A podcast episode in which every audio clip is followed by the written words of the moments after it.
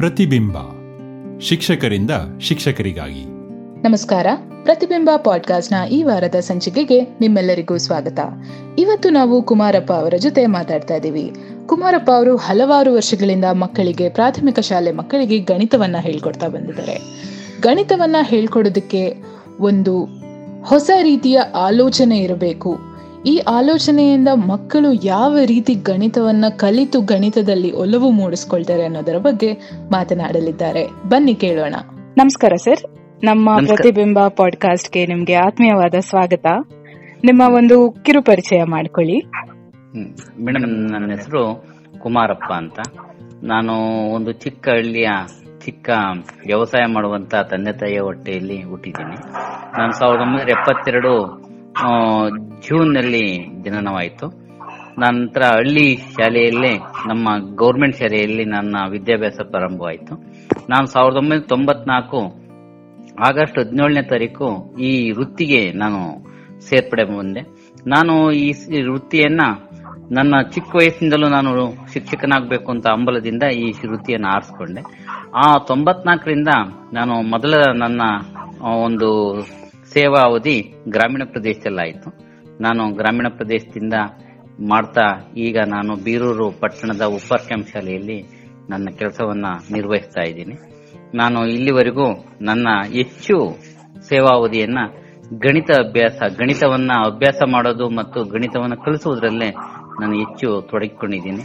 ಈಗ ಆ ವಿಚಾರವಾಗಿ ನಿಮ್ಮಲ್ಲಿ ನಾನು ಮಾತಾಡ್ಬೇಕಾಗಿದೆ ತುಂಬಾ ಸಂತೋಷ ಸರ್. ನೀವು ಒಬ್ಬ ಶಿಕ್ಷಕನಾಗಬೇಕು ಅಂತ ಅನ್ಕೊಂಡು ಇವಾಗ ಇಷ್ಟೊಂದು ವರ್ಷಗಳಿಂದ ಈ ವೃತ್ತಿಯಲ್ಲಿ ಸೇವೆ ಸಲ್ಲಿಸ್ತೀರಾ? ತುಂಬಾ ಸಂತೋಷ ಆಯ್ತು ಕೇಳಿ. ನನ್ನ ಪ್ರಶ್ನೆ ನಿಮ್ಗೆ ಏನಪ್ಪಾ ಅಂದ್ರೆ ನಮ್ಮ ಅಕ್ಷರ ಫೌಂಡೇಶನ್ ಕೂಡ ಮಕ್ಕಳಿಗೆ ಗಣಿತ ಹೇಳ್ಕೊಡೋದ್ರಲ್ಲೇನೆ ಕೆಲಸ ಮಾಡೋದು. ಹಾಗೇನೆ ಗಣಿತ ಟೀಚರ್ಸ್ ಅಂದ್ರೆ ನನ್ಗೆ ಒಂದ್ ಸ್ವಲ್ಪ ಲವ್ ಜಾಸ್ತಿ. ನೀವು ಗಣಿತ ಹೇಳ್ಕೊಡ್ತೀರಾ ಮಕ್ಕಳಿಗೆ? ಈ ಪ್ರಾಥಮಿಕ ಶಾಲಾ ಮಕ್ಕಳಿಗೆ ಗಣಿತ ಕಲಿಸೋದು ವಿಭಿನ್ನವಾಗಿ ಕಲಿಸೋದು ಎಷ್ಟು ಮುಖ್ಯ? ನೀವು ಯಾವ ಯಾವ ರೀತಿ ಹೊಸದಾಗಿ ಮಕ್ಕಳಿಗೆ ಗಣಿತ ಕಲಿಸುವಂತಹ ಯೋಜನೆಗಳನ್ನ ಮಾಡ್ಕೊಂಡಿದ್ದೀರಾ? ನಿಮ್ಮ ಇಷ್ಟು ವೃತ್ತಿಯಲ್ಲಿ ನೀವು ನಿಮ್ಮ ಅನುಭವದಲ್ಲಿ ಯಾವುದು ಚೆನ್ನಾಗಿ ವರ್ಕೌಟ್ ಆಗಿದೆ, ಯಾವುದು ಸರಿ ಹೋಗಿಲ್ಲ, ಈ ವಿಷಯಗಳ ಬಗ್ಗೆ ಒಂದಷ್ಟು ವಿವರವಾಗಿ ಹೇಳಿ. ಮೇಡಮ್ ನಾನು ತೊಂಬತ್ನಾಲ್ಕರಿಂದಲೂ ಈ ಗಣಿತದಲ್ಲಿ ಹೆಚ್ಚು, ನಾನು ಮಕ್ಕಳ ಹತ್ರ ನಾನು ಬೆರ್ತಿದ್ದೀನಿ, ತುಂಬಾ ಬೆರ್ತ್ಬಿಟ್ಟಿದ್ದೀನಿ. ನನಗೆ ಜೀವನದಲ್ಲಿ ಏನ್ ಜ್ಞಾನ ಇಲ್ಲದ್ರು ಪರವಾಗಿಲ್ಲ. ಅವನಿಗೆ ಮಾತೃಭಾಷೆ, ಅವನ ತಾಯಿ ಗರ್ಭದಿಂದ ಹೊರ ಬರ್ದಿದ್ದಂಕಲೇ ಮಾತೃಭಾಷೆ ಕಲಿತಾ ಬರ್ತಾನೆ.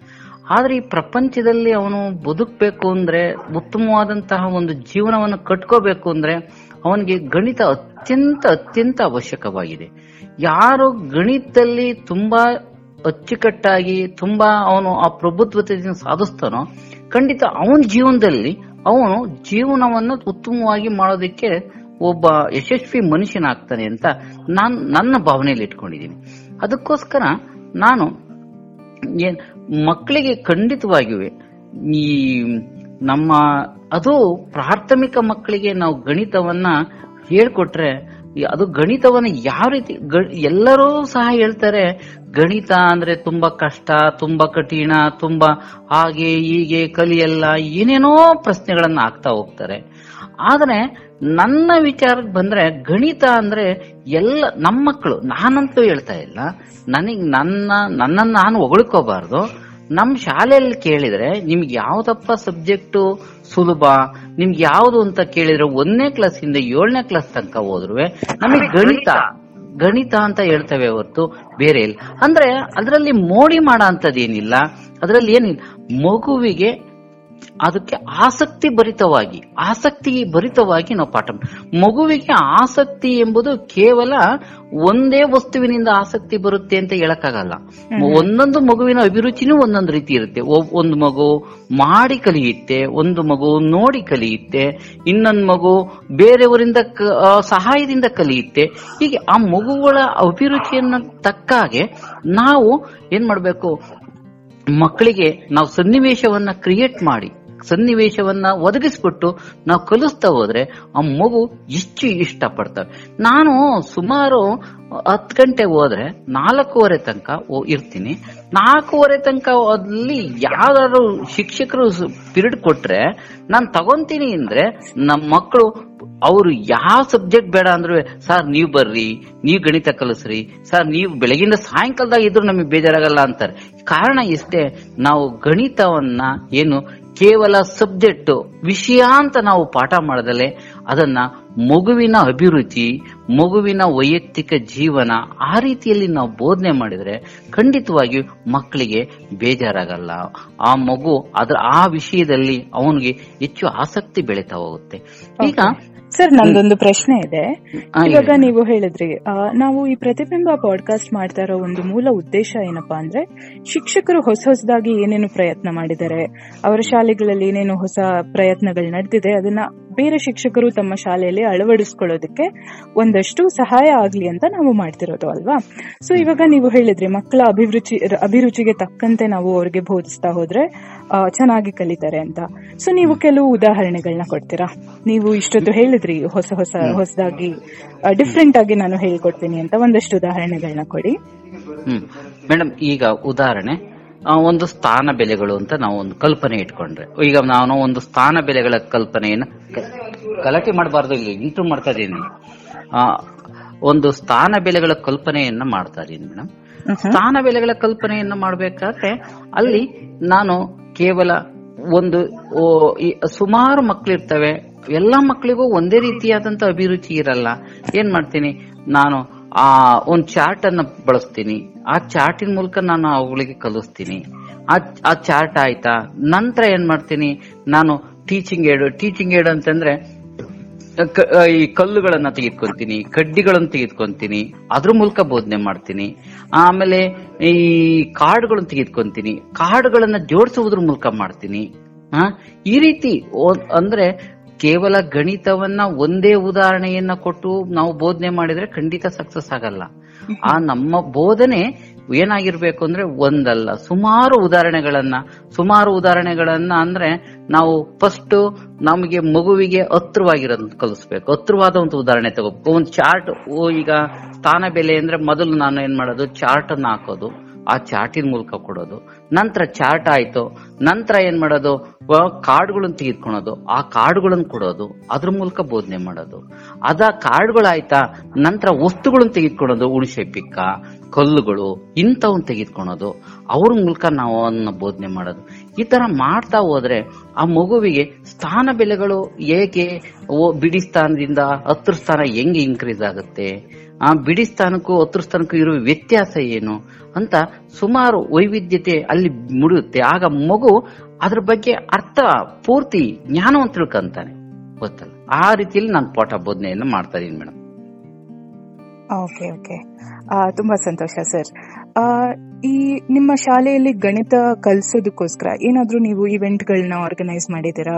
ಅದರಲ್ಲಿ ಮಕ್ಕಳ ಭಾಗವಹಿಸ ಭಾಗವಹಿಸ್ ಭಾಗವಹಿಸುವಿಕೆ ಯಾವ ತರ ಇತ್ತು? ಅದ್ರ ಬಗ್ಗೆ ಒಂದಷ್ಟು ಹೇಳಿ. ನಮ್ಮ ಶಾಲೆಯಲ್ಲಿ ನಾನು ಪ್ರತಿ ಪಿರಿಯಡ್ ಗಣಿತವನ್ನ ತೆಗೆದುಕೋಬೇಕಾದ್ರೂ ಅದಕ್ಕೆ ಸಾಕಷ್ಟು ಕಲಿಕಾಂಶಗಳನ್ನ, ಕಲಿಕಾ ವಸ್ತುಗಳನ್ನ ತೆಗೆದುಕೊಂಡು ಆ ಪಾಠಕ್ಕೆ ಸಂಬಂಧಪಟ್ಟಂತೆ. ಅಂದ್ರೆ ನಾನು ತುಂಬಾ ಹೈ ಕ್ವಾಲಿಟಿ ವಸ್ತುಗಳನ್ನ ಏನು, ಕಲಿಕಾ ವಸ್ತುಗಳನ್ನ ನಾವು ಬಳಸಲ್ಲ. ಯಾಕೆಂದ್ರೆ ನಮ್, ನಂದು ನಂದು ಒಂದು ಸಣ್ಣ ಒಂದು ಕುಟುಂಬ. ಮತ್ತೆ ನಮ್ದು ಒಂದು ಸರ್ಕಾರಿ ಶಾಲೆ ನಮ್ಮ ಮಕ್ಕಳಿಗೂ ಸಹ ಹೊರೆ ಆಗ್ಬಾರ್ದು. ನಾನು ನನ್ನ ಕೈಯಲ್ಲಿ ಏನ್ ಸಿಗುತ್ತೋ ಈಗ ಉದಾಹರಣೆ ಕಡ್ಡಿಗಳು ಸಿಗ್ಬೋದು ಕೋ ಇವು ಪೇಪರ್ ಸಿಗುತ್ತೆ ಡ್ರಾಯಿಂಗ್ ಶೀಟ್ ಸಿಗುತ್ತೆ ಸ್ಕೆಚ್ ಪೆನ್ ಸಿಗುತ್ತೆ ಆಮೇಲೆ ಥರ್ಮೋಕೋಲ್ ಶೀಟ್ ಸಿಗುತ್ತೆ ಈ ಇಂಥ ವಸ್ತುಗಳನ್ನು ಉಪಯೋಗಿಸ್ಕೊಂಡೆ ನಾನು ಮತ್ತೆ ನಾನು ಇನ್ನೊಂದು ಮುಖ್ಯವಾಗಿ ಏನಂತಂದ್ರೆ ನಾನು ಪಾಠ ಬೋಧನೆ ಮಾಡ್ಬೇಕಾದ್ರೆ ನಾನು ಆ ಮಕ್ಕಳನ್ನ ಮಕ್ಳ ಹತ್ರನೇ ಬೋಧನೆ ಮಾಡ್ತೀನಿ. ನಾನು ಒಂದು ಡೆಸ್ಕ್ ಅಲ್ಲಿ ಹಿಂದ್ಗಡೆ ಹೋಗಿ ಕುತ್ಕೊಂತೀನಿ. ಆ ವಸ್ತುಗಳನ್ನ ಹಾಕ್ತೀನಿ.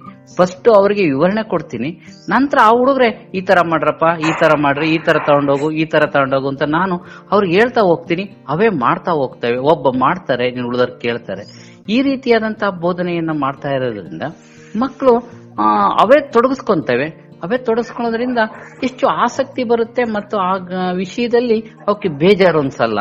ಆ- ರೀತಿಯಲ್ಲಿ ನಾನು ಪಾಠವನ್ನು ಬೋಧನೆ ಮಾಡ್ತಾ ಇದ್ದೀನಿ. ಓಕೆ. ಸೊ ಬೇರೆ ಕರ್ನಾಟಕದಾದ್ಯಂತ ಇರೋ ಗಣಿತ ಶಿಕ್ಷಕರಿಗೆ ನಿಮ್ಮ ನಿಮ್ಮ ಒಂದು ಮೆಸೇಜ್ ಏನು? ಏನು ಹೇಳೋದಕ್ಕೆ ಇಷ್ಟಪಡ್ತೀರಾ? ಆ ಮೇಡಮ್ ಆತ್ಮೀಯ ಶಿಕ್ಷಕರೇ ಗಣಿತ ಅಂದ್ರೆ ಕೇವಲ ಒಂದು ವಿಷಯ ಅಂತ ನೀವು ಬೋಧನೆ ಮಾಡಬೇಡ್ರಿ.